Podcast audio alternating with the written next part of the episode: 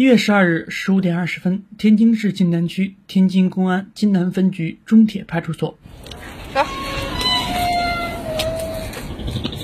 现在我们要赶紧出发了。出生于一九九九年的吕诗晴，刚刚参加工作不到一年。自从这次天津发生疫情，吕诗晴就一直在抗疫一线。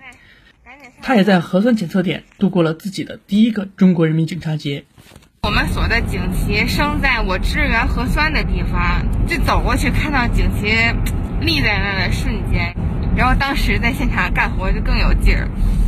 一月十二日十五点四十五分，吕诗晴和同事到达林景家园社区，马上就要到警务室，脱好防护服就要上场了。为了维护现场秩序，保证居民安全，民警每天都要喊上上千句话。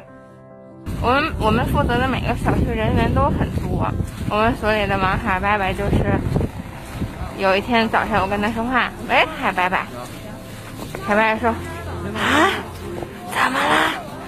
伯伯们真的是，虽然年纪很大了，但是工作热情跟工作能力完全不会减少。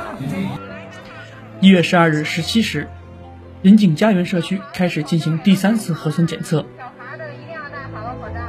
好，来这边走，这边，这边直接进来，还差三个人，来，慢慢走，来，这边弄直接给他，眼圈那个，好，行，拿点抽，前面都立着不就完了？哦哦，上次有理，眼圈也做了哈。哦哦。后面的来这直接坐的，来我这直接坐的，来进来，两个人，两个人直接进。下面民众核酸的尽快下楼。我还有两个姐姐吧，三个女民警，都是每天都是这么一点两点，再晚的话可能大晚上凌晨被叫起来，赶紧去现场帮忙去。